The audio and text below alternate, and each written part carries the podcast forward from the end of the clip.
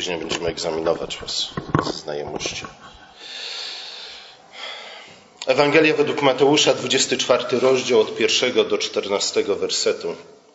A gdy Jezus opuszczał świątynię i odchodził, przystąpili uczniowie Jego, aby mu pokazać zabudowania świątyni. A On odpowiadając rzekł do nich, czy nie widzicie tego wszystkiego? Zaprawdę powiadam wam, nie pozostanie tutaj kamień na kamieniu, który by nie został rozwalony. A gdy siedział na górze oliwnej, przystąpili do niego uczniowie na osobności, mówiąc, powiedz nam, kiedy się to stanie i jaki będzie znak Twego przyjścia i końca świata. A Jezus odpowiadając rzekł, baczcie, aby was kto nie zwiódł, albowiem wielu przyjdzie w imieniu moim, mówiąc, jam jest Chrystus i wielu zwiodą. Potem usłyszycie o wojnach i wieści wojenne. Baczcie, abyście się nie trwożyli, bo musi się to stać, ale to jeszcze nie koniec. Powstanie bowiem naród przeciwko narodowi i królestwo przeciwko królestwu i będzie głód i mur, a miejscami trzęsienia ziemi. Ale to wszystko dopiero początek boleści. Wtedy wydawać was będą na udrękę i zabijać was będą i wszystkie narody pałać będą nienawiścią do was dla imienia mego. I wówczas wielu się zgorszy i nawzajem wydawać się będą i nawzajem nienawidzić. I powstanie wielu fałszywych proroków i zwiodą wielu, a ponieważ bezprawie się rozmnoży, przeto miłość wielu oziębnie. Jak to wytrwa do końca, ten będzie zbawiony. I będzie głoszona ta Ewangelia o Królestwie po całej ziemi, na świadectwo wszystkim narodom. I wtedy nadejdzie koniec. Oto Słowo Boże.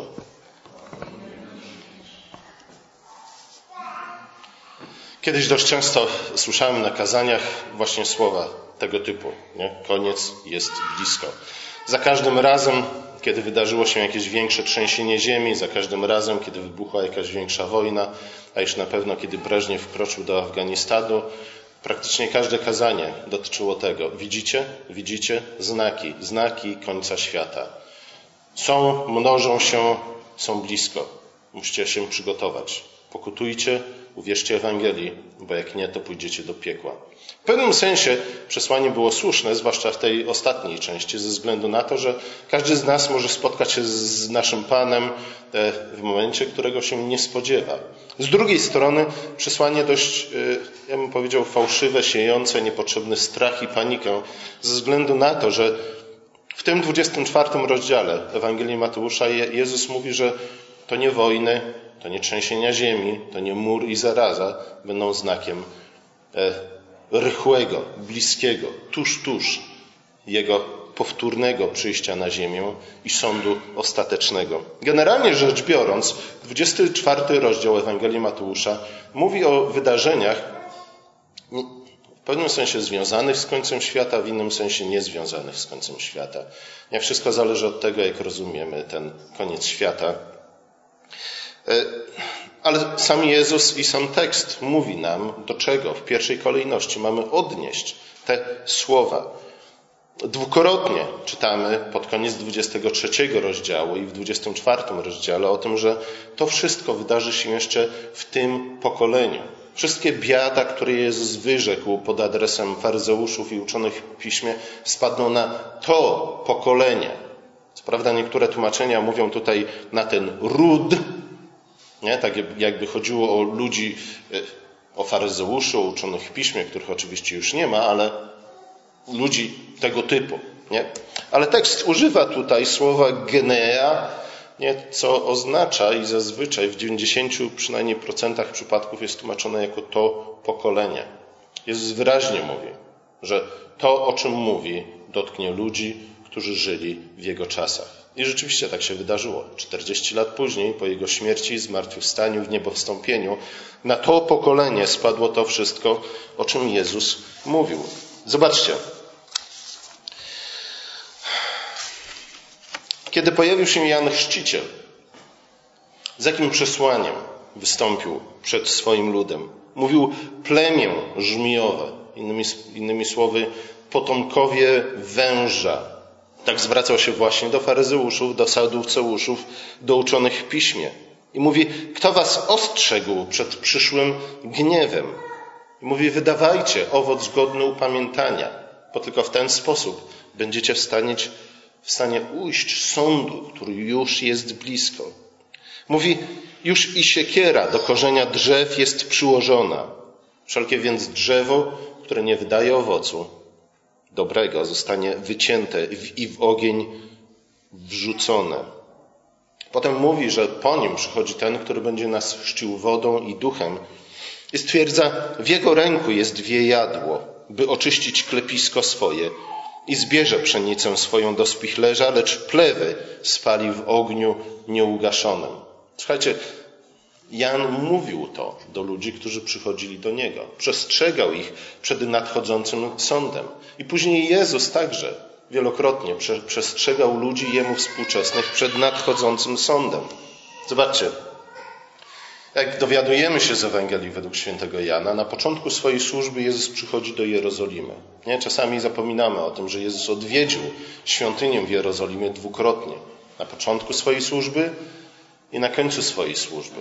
Dokonuje oczyszczenia świątyni, która jest domem Boga, jest domem modlitwy. Nie jest miejscem, w którym zamieszkuje chwała Pańska. Przychodzi jak kapłan z inspekcją do domu, który jest porażony trądem. Dokonuje inspekcji, dokonuje oczyszczenia i później po trzech latach wraca do tego domu, dokładnie tak jak kapłan miał to uczynić. I niestety widzi, że stan tego domu jest gorszy niż stan poprzedni. Oczyszczenie, którego dokonał na początku, na nic się nie przydało. Nie? Dlatego wychodzi ze świątyni, wypowiada biada pod adresem tych, którzy byli panami świątyni, a następnie udaje się na wschód od świątyni, na górę oliwną i tam uczniowie jego zwracają e, uwagę na piękno tej świątyni. Mówią, jakże cudowny widok, jaki, jaka piękna budowla, taki pełen chwały, jest dom pański. I właśnie w tym kontekście nie? Jezus mówi, słuchajcie, zobaczycie to miejsce zrównane z ziemią. Kamień na kamieniu nie pozostanie z tego domu, który miał być domem modlitwy dla narodów, a stał się jaskinią zbójców. I właśnie w tym kontekście uczniowie pytają się Jezusa, kiedy to się stanie? Nie? I kiedy nastąpi koniec? W tym kontekście powinniśmy też interpretować 24 rozdział Ewangelii Mateusza. Oczywiście, kiedy później czytamy w dalszej części, we fragmencie, którego dzisiaj nie czytaliśmy, o takie słowa jak na przykład Zaraz po udręce owych dni słońce się zaćmi i księżyc nie zajaśnieje swoim blaskiem i gwiazdy spadać będą z nieba i moce niebieskie będą poruszone. Natychmiast myślimy o czym? Znów nasze myśli biegną ku końcu świata, nie? ku sądowi ostatecznemu, ku, ku apokalipsie, ku Armagedonowi i tak dalej, i tak. Ale zapominamy, że bardzo podobne słowa wcześniej prorocy wypowiadali w bardzo ścisłym kontekście historyczno-politycznym. Izajasz mówi, gdyż gwiazdy niebios i ich planety nie dadzą swojego światła, słońce zacznie się zaraz, gdy wzejdzie, a księżyc nie błyśnie swoim światłem. I było to proroctwo skierowane konkretnie przeciw Babilonowi w konkretnym czasie i dotyczyło wydarzeń, które w czasach Jezusa już należały do przeszłości. Dalej Izajasz mówi, i wszystkie pagórki rozpłyną się, niebiosa zwiną się jak zwój księgi i wszystkie ich zastępy opadną, jak opada liść z krzewu winnego i jak opada zwiędły liść z drzewa figowego. To proroctwo znów nie dotyczy sądu ostatecznego, ale sądu nad Edomem. Ezechiel mówi, gdy będziesz gasł zakryję niebiosa i zaćmię ich gwiazdy. Słońce zasłonię obłokiem, a księżyc nie zabłyśnie blaskiem. To z kolei były słowa skierowane przeciwko Egiptowi. Nie? Wszystko dotyczy wydarzeń bardzo ważnych w historii świata, bardzo ważnych w historii zbawiania, bardzo ważnych w historii ludu Bożego, ale jednak wydarzeń historycznych, które w czasach Jezusa już należały do przeszłości. Kiedy więc tu znajdujemy podobne słowa, to wcale nie jest jedyny od razu narzucający się nie do odrzucenia wniosek, że Jezus mówi o końcu historii, o sądzie ostatecznym. Nie? Tak jak wcześniej dokonał sądu na tych innych miastach, czy też na tych innych krajach, tak teraz Jezus zapowiada, iż przyjdzie w sądzie nad swoim własnym ludem, osądzi odstępczą Jerozolimę, niepokutującą, niepokutujące miasto, które miało być miastem zbudowanym na górze, rzucającym światło prawdy na wszystkie narody. To miasto jednak okazało się miastem, które raczej ukryło światło Bożej prawdy Ewangelii, które zrobiło wszystko, co było w stanie zrobić.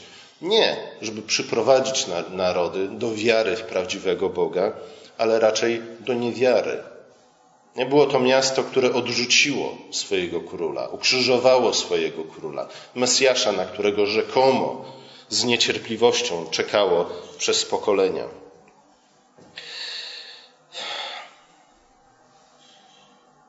Jezus z uczniami po wizycie w świątyni, ostatni raz jest w świątyni, wypowiada biada nad faryzeuszami uczonymi w piśmie, udaje się na górę oliwną, na wschód od świątyni.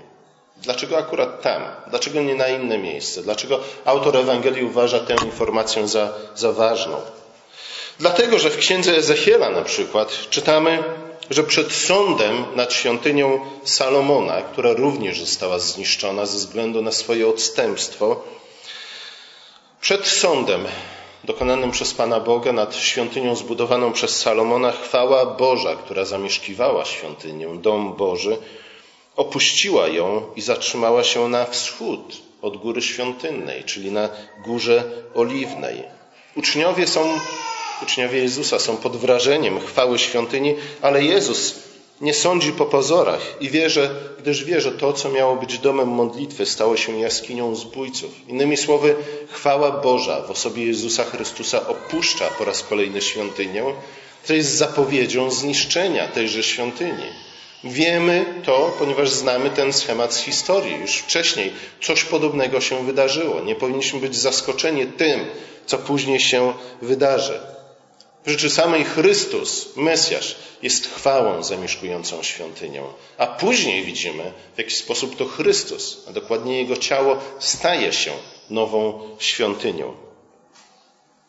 W tym właśnie kontekście pojawia się pytanie uczniów o czas i oznaki Twojego przyjścia, czyli innymi słowy Twojej paruzji, a także końca świata, a dosłownie końca aion, co to jest aion?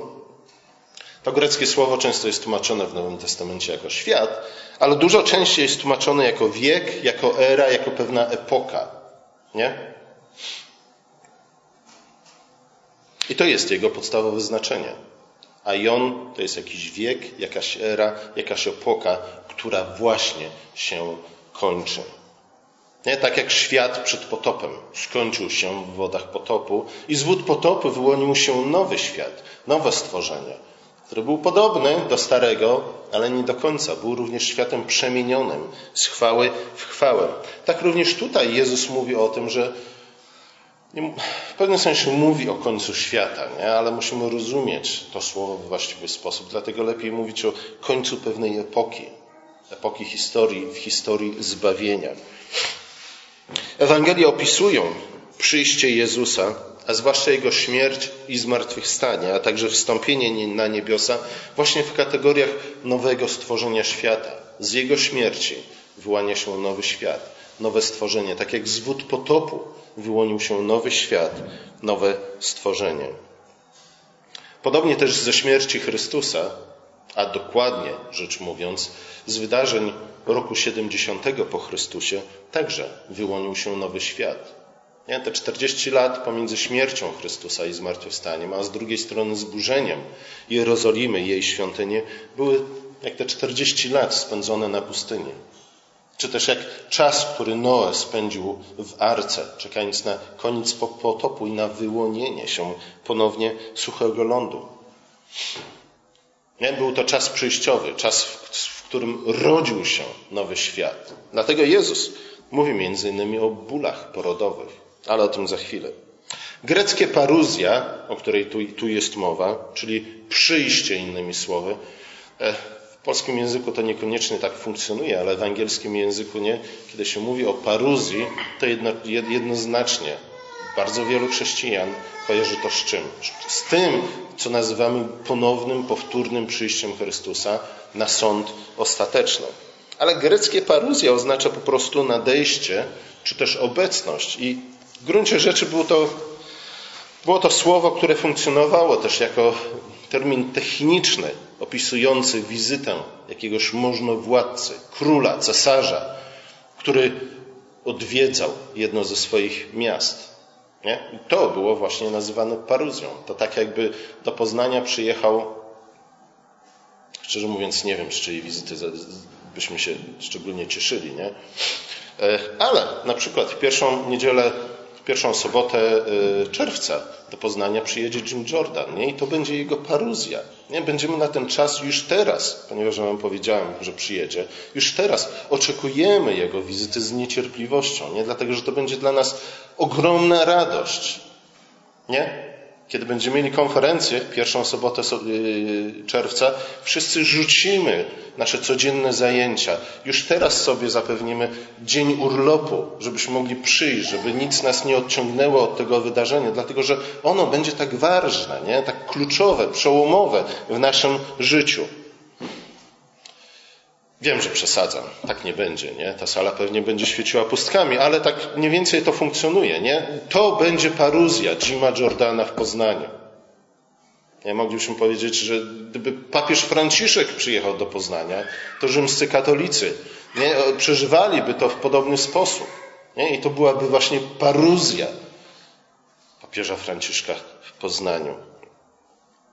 Taką paruzję już mieliśmy nie? w tym roku, w czerwcu, Krakowie. Nie? I zobaczcie, co się wydarzyło. Tłumy z całego świata przyjechały na tę paruzję. Tak funkcjonuje paruzja. Nie? Jest to przyjście, obecność kogoś ważnego, nie? najczęściej kogoś, kto dzierży jakąś władzę, na którego spotkania oczekujemy i cieszymy się. I to jest właśnie paruzja. Tym słowem również Grecy określali to, co uważali za przejaw mocy bogów, których czcili. Nie? Innymi słowy, było to objawienie mocy bogów. Kiedy wydarzył się jakiś cud dokonany na przykład przez Artemidę Efeską, albo cud, który jej przy, przypisywano, nie? to nazywano to właśnie paruzją Artemidy Efeskiej. Zobaczcie, rzeczywiście sąd nad odstępczą świątynią Jerozolimą w roku 70 był jak paruzja Chrystusa, był objawieniem Jego mocy, był Jego przyjściem w obłokach w sądzie, tak jak wielokrotnie wcześniej. Nie? Czytamy o podobnych wydarzeniach w Starym Testamencie. A zatem uczniowie pytają Jezusa o trzy sprawy. Po pierwsze o zapowiedzianą przez nie, zapowiedzianą przez, zapowiedzianą przez Niego zniszczenie, zapowiedziane przez Niego zniszczenie świątyni. Po drugie o paruzję, czyli o objawienie mocy Chrystusa, dokładnie Jego królewskiej władzy. Nie? Chrystus wstąpił na niebiosa po zmartwychwstaniu, zasiadł na tronie, władza, Ojciec przekazał Mu władzę nad wszelkim stworzeniem, wszelką władzę w niebie i na ziemi i teraz uczniowie czekają, aż Chrystus objawi również tę swoją królewską władzę nie tylko w niebie, ale także na ziemi. Tak jak kazał nam się modlić w modlitwie pańskiej. Po trzecie, uczniowie pytają o koniec epoki, w której żyją. Kiedy nastanie koniec? Nie? Kiedy nastaną te wydarzenia podobne do potopu, podobne do wyjścia z Egiptu, wejścia do ziemi obiecanej, podobne do powrotu z niewoli babilońskiej? Kiedy to będzie? Uczniowie znali Biblię i wiedzieli, że właśnie według tych schematów toczy się historia.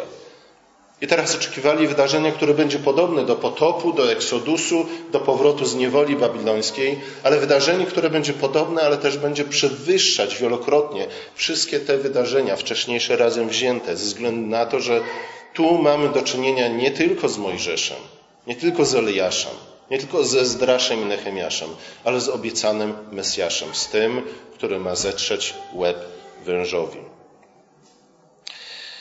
W drugiej części 24 rozdziału, od 15 wersetu, Jezus w końcu odpowiada na ich pytania. Ale najpierw w pierwszej połowie opisuje znaki, które nie do końca będą towarzyszyć nie? bezpośrednio jego paruzji czyli przyjściu w sądzie nad świątynią, ale które będą wskazywać na to, co nazywa początkiem boleści, a dosłownie e, początkiem bólów porodowych. Nie wiem, jak to jest. Nigdy nie miałem bólów porodowych, nie? ale ponoć, z tego co wyczytałem w książkach, może nie najmądrzejszych, nie? bóle porodowe mogą się zacząć na jakiś czas przed na, narodzeniem dziecka, nie? zwłaszcza w przypadku pierwszego dziecka, ponoć tak to jest. Nie? Są bóle porodowe, matka biegnie do szpitala, a lekarz mówi, a tam będzie pani nam tutaj głowę zawracać, wysyłają z powrotem do domu. Nie? Dwa dni później znów bóle porodowe, matka biegnie do szpitala, lekarz znów ją odsyła. Czasami tak bywa. Nie? Bóle porodowe świadczą o tym, że tak, dziecko przychodzi na ten świat, dzień narodzenia się zbliża, ale to niekoniecznie jest tak, że poczujemy pierwszy ból porodowy i hop, dziecko wyskakuje na ten świat. Tak to nie działa. Ponoć, nie wiem. Tak czytałem. E, w każdym razie, Jezus mówi, to są znaki bólów porodowych. Ten, ten, obraz bólów porodowych wielokrotnie pojawia się w Nowym Testamencie i nie tylko. Nie? Apostołowie często mówią o bólach porodowych i mówią, słuchajcie, te bóle porodowe nie są przyjemne, ale znieście je ze względu na nadzieję nie? i na radość związaną z czym?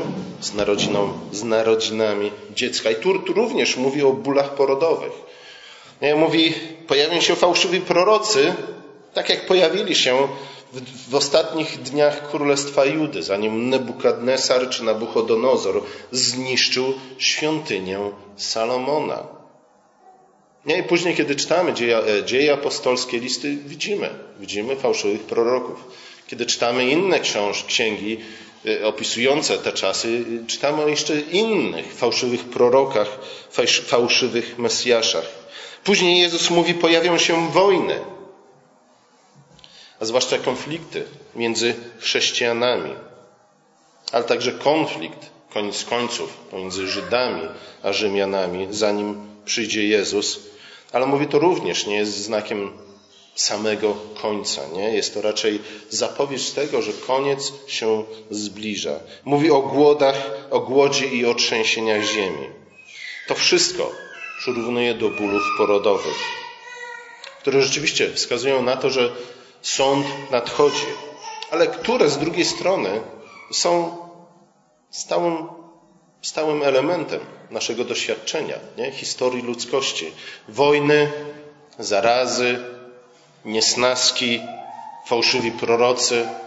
Nie? Od kiedy świat powstał, a w zasadzie od upadku Adama, nie? te wszystkie rzeczy towarzyszą nam jako ludzkości. Wskazanie na te znaki jako znaki bardzo bliskiego, nie? rychłego końca świata jest pewnym nieporozumieniem. Dlatego, że i Jezus nie mówi, że te znaki oznaczają, że już, tuż koniec będzie, nie, ale raczej mówi, to będzie wam towarzyszyć przez całe te 40 lat. Od czasu mojego odejścia do czasu mojego przyjścia w sądzie nad Jerozolimą. Te znaki będą wam towarzyszyć, ale nie dajcie się zwieść.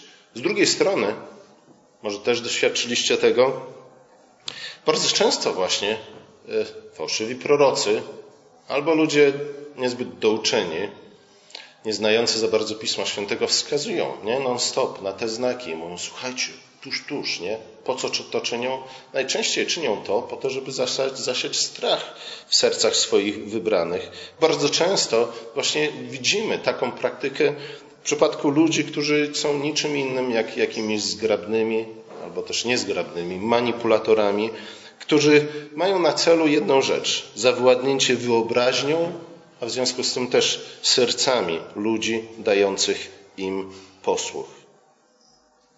Często dajemy się zwieść i dajemy posłuch takim ludziom, nie? Którzy, którzy sieją w naszych sercach strach raczej niż nadzieję, dlatego że mamy dosyć tego życia, mamy dosyć tego świata, mamy dosyć rządu tych czy tamtych gości. Nie? Mamy dosyć tego, co się dzieje w naszym życiu na co dzień. I dlatego oczekujemy na ten, na ten koniec, który może będzie straszny, ale który będzie wyzwoli nas z końcu z tego ciała śmierci. Ale Jezus mówi: Słuchajcie, nie dawajcie posłuchu takim ludziom. Te rzeczy się staną, one muszą się stać, nie? Musicie być na nie gotowi, ale niech one nie napełnią waszych serc strachem. Raczej niech napełniają wasze serca nadzieją. Jezus zapowiada, że czas między wniebowstąpieniem, Jego wniebowstąpieniem, a zniszczeniem świątyni będzie czasem prześladowań i ucisku. I znów, przede wszystkim Jezus tutaj mówi nie tyle o prześladowaniach ze strony, no właśnie kogo, nie? kto prześladował pierwszych chrześcijan. Nie tyle Rzym. Rzym zwrócił się przeciwko Kościołowi gdzieś tam w drugiej połowie lat 60., a więc tuż przed paruzją Chrystusa. Nie? Zazwyczaj to byli Żydzi, którzy prześladowali chrześcijan ze względu na to, że uważali ich za sekciarzy i za heretyków, z których trzeba uwolnić planetę Ziemię. Nie? Ale tu Jezus mówi, w szczególny sposób zwraca uwagę na właśnie i prześladowania i zdradę ze strony współwyznawców, innych chrześcijan. Chrześcijanie znajdą się pod wielką presją, aby porzucić wiarę i porzucić Chrystusa. I wielu ulegnie temu naciskowi. Będzie to czas wielu apostazji.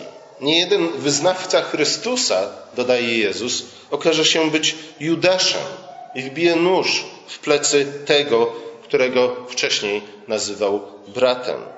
Kościół, który jest ciałem Chrystusa, musi innymi słowy przejść tą samą drogą, którą wcześniej już przeszedł Chrystus, Jego ciało, Jego głowa. Nie? Tak to już funkcjonuje, że ciało zawsze udaje się za głową. Kościół, jak Chrystus, musi ponieść swój krzyż, musi przelać swoją krew, aby wypełnić swoje powołanie i napełnić świat poznaniem Boga i Jego chwałą. I kiedy czytamy dzieje apostolskie, kiedy czytamy listy apostolskie, widzimy, że dokładnie to miało miejsce. Nie? Prześladowania chrześcijan ze względu na wiarę, ale także liczne waśnie pomiędzy chrześcijanami, a także tych, których Jan nazywa antychrystami. Nie, antychrystem jest, nie jest ten, który od początku walczy z Chrystusem i z Kościołem. Antychrystem jest ten, który był z nami, ale jednak nie był z nas, dlatego wyszedł i głosi fałszywą Ewangelię. Proroctwa Jezusa, proroctwo Jezusa nie, dotyczy tych 40 lat, chociaż z drugiej strony mogliśmy powiedzieć, że w pewnym sensie opisuje całą historię pomiędzy Jego zmartwychwstaniem i niebowstąpieniem, a tym, co słusznie nazywamy sądem ostatecznym. I póki co to proroctwo Chrystusa brzmi dość zniechęcająco. Nie? Dlatego, że przecież ze śmierci i zmartwychwstania Chrystusa, z faktu Jego wniebowstąpienia i królowania w niebie powinno wynikać coś dobrego. Zgadza się? Nie? Również dla nas. Powinniśmy oczekiwać i oczekujemy oczywiście jakiejś zmiany na lepsze. A tutaj Jezus mówi nie tylko o tym, że nie ustaną trzęsienia ziemi, nie ustaną zarazy, nie ustaną wojny, ale wręcz, że właśnie ze względu na naszą wiarę i nadzieję my sami będziemy w szczególny sposób narażeni na prześladowania, na męczeństwo, na śmierć, nie? na zdradę, na to, że ten, którego uważamy za brata, któregoś dnia zwróci się przeciwko nam i obejmując nas w braterskim uścisku, wbije nam w plecy nóż. Takie rzeczy się działy takie rzeczy do tej pory się dzieją. Zamiast zwycięstwa wydaje się, że Jezus zapowiada nam trud, prześladowania, podziały, oziębnięcie miłości braterskiej. Nie? Zobaczcie, że to jest chyba ten zarzut, który najczęściej pada z ust chrześcijan pod adresem innych chrześcijan, że miłość między nami oziębła. Nie jest tak, jak było. Ludzie nie robią tego, czego od nich oczekuję.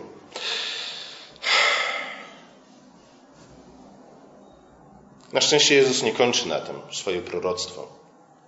Zapowiada, że tuż przed Jego paruzją, tuż przed rokiem 70, czyli przed przyjściem w sądzie nad świątynią, Ewangelia będzie głoszona po całej ziemi i to wszystkim narodom. I znów tutaj mamy pewien problem.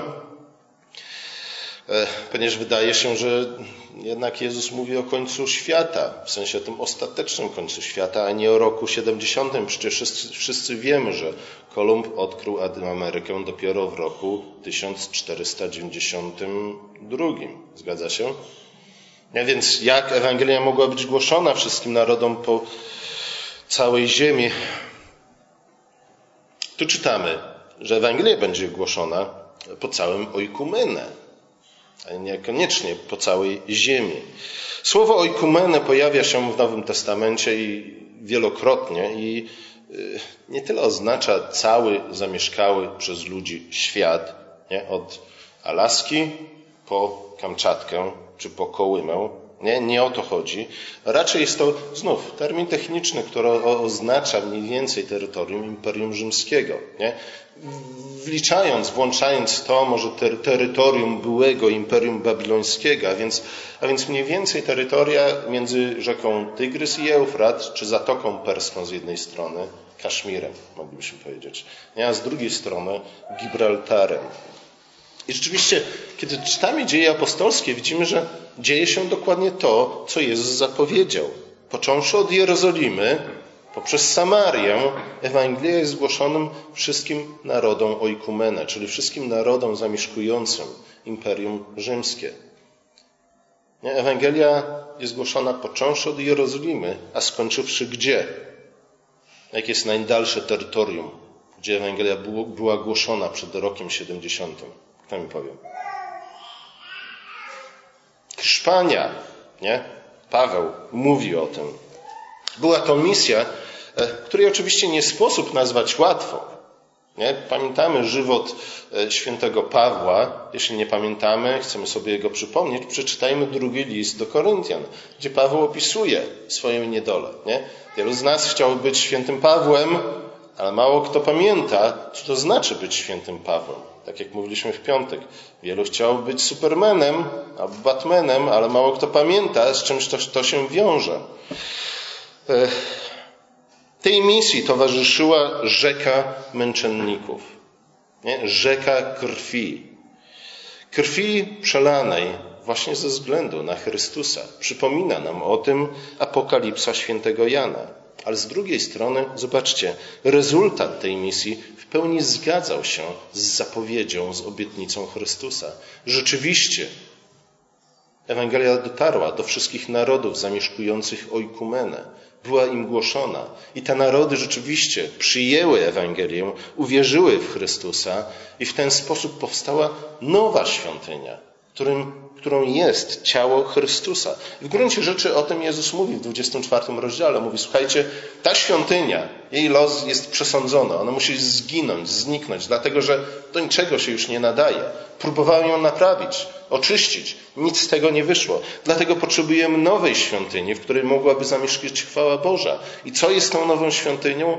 Paweł w pierwszym liście do Koryntian mówi, to wy, kto Kościół, ciało Chrystusa, jesteście nową świątynią ducha której zamieszkuje chwała Boża, czyli sam Chrystus. I to musiało się dokonać przed zniszczeniem starej świątyni. Chrystus buduje nową świątynię. I o tym mówi, nie? kiedy mówi o głoszeniu Ewangelii wszystkim narodom zamieszkującym oikumenę. Choć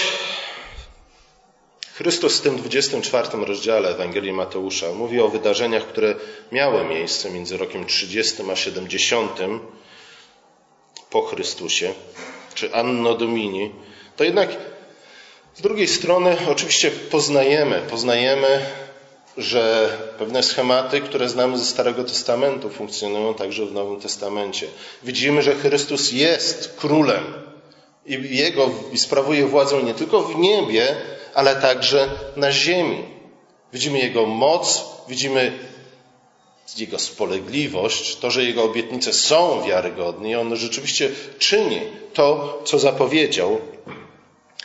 Lepiej rozumiemy historię zbawienia, nie? Ale oczywiście my zawsze zadajemy sobie pytanie, ale co z tego, nie? Jak to się odnosi do mojego osobistego życia tu i teraz? Rok 70 to jest odległa historia. Jak to ma wpływ na moje życie tu i teraz?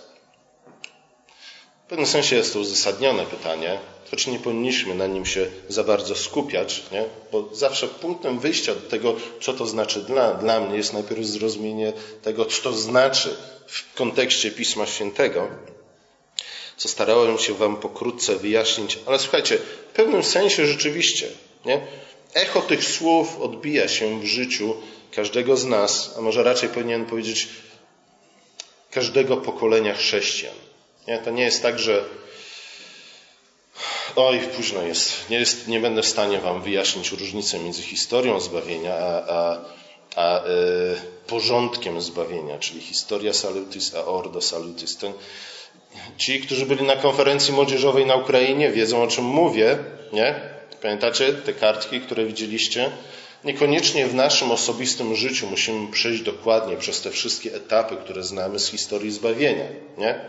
czyli które są opisane w Piśmie Świętym.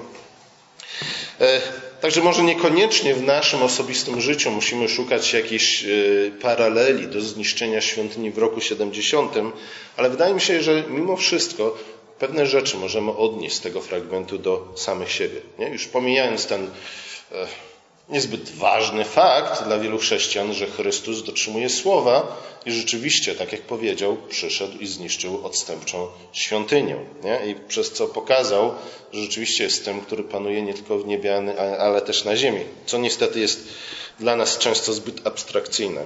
Ale zobaczcie, wszyscy jesteśmy wyzwani do czujności i do wierności, a nie do siania strachu i do panikowania ja wiem, że łatwo jest często ulec strachowi i zacząć panikować, ale Chrystus mówi: Słuchajcie, nie? Następnym razem, kiedy zaczniecie panikować, pomyślcie, w jaki sposób zniszczyłem świątynię w Jerozolimie w 70 roku, nie? To powinno Was uspokoić. Myślcie nad tym, medytujcie nad tym, nie? Co to znaczy, że Chrystus panuje i jest wierny i panuje nie tylko w niebie, ale także nad ziemi, na ziemi. Nie? To oznacza, że On rzeczywiście jest tym, bez którego wiedzy i woli ani jeden włos nam nie wypadnie z głowy. Nie? Dlatego nie panikujcie. Nie ulegajcie strachowi. Nie? Jeśli zapomnimy o tym, przypomnijmy sobie rok, przypomnijmy sobie rok 70. Ale także ten tekst mówi o tym, że każdy, kto wiernie służy Chrystusowi, prędzej czy później spotka się z wrogością i z oporem. I będzie musiał zapłacić cenę, bardzo wysoką często cenę, czasami cenę własnej krwi i życia za służbę, wierną służbę Chrystusowi.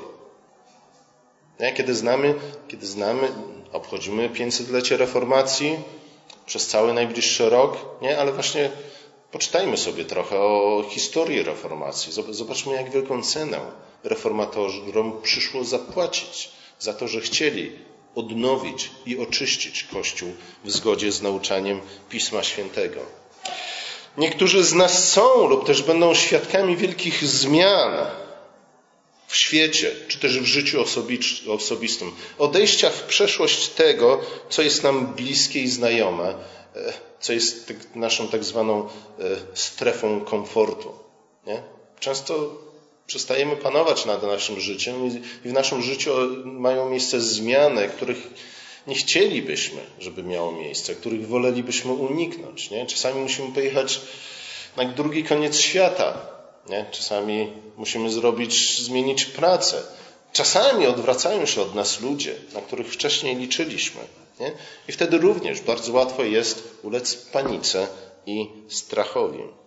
W takich momentach wielu ludzi porzuca wiarę i wyrzeka się Chrystusa. Całe kościoły odstępują od wiary, dokonują apostazji, zapierając się Ewangelii. Słuchajcie, listy do siedmiu kościołów w Apokalipsie według świętego Jana dokładnie tego dotyczą. Nie? Z jednej strony księga zapowiada sąd nad Jerozolimą, dokładnie opisuje wszystko, co wiąże się, czy też wiązało się z tym sądem. Zmiany, jak nastąpią w naturze, w charakterze stworzenia. Nie?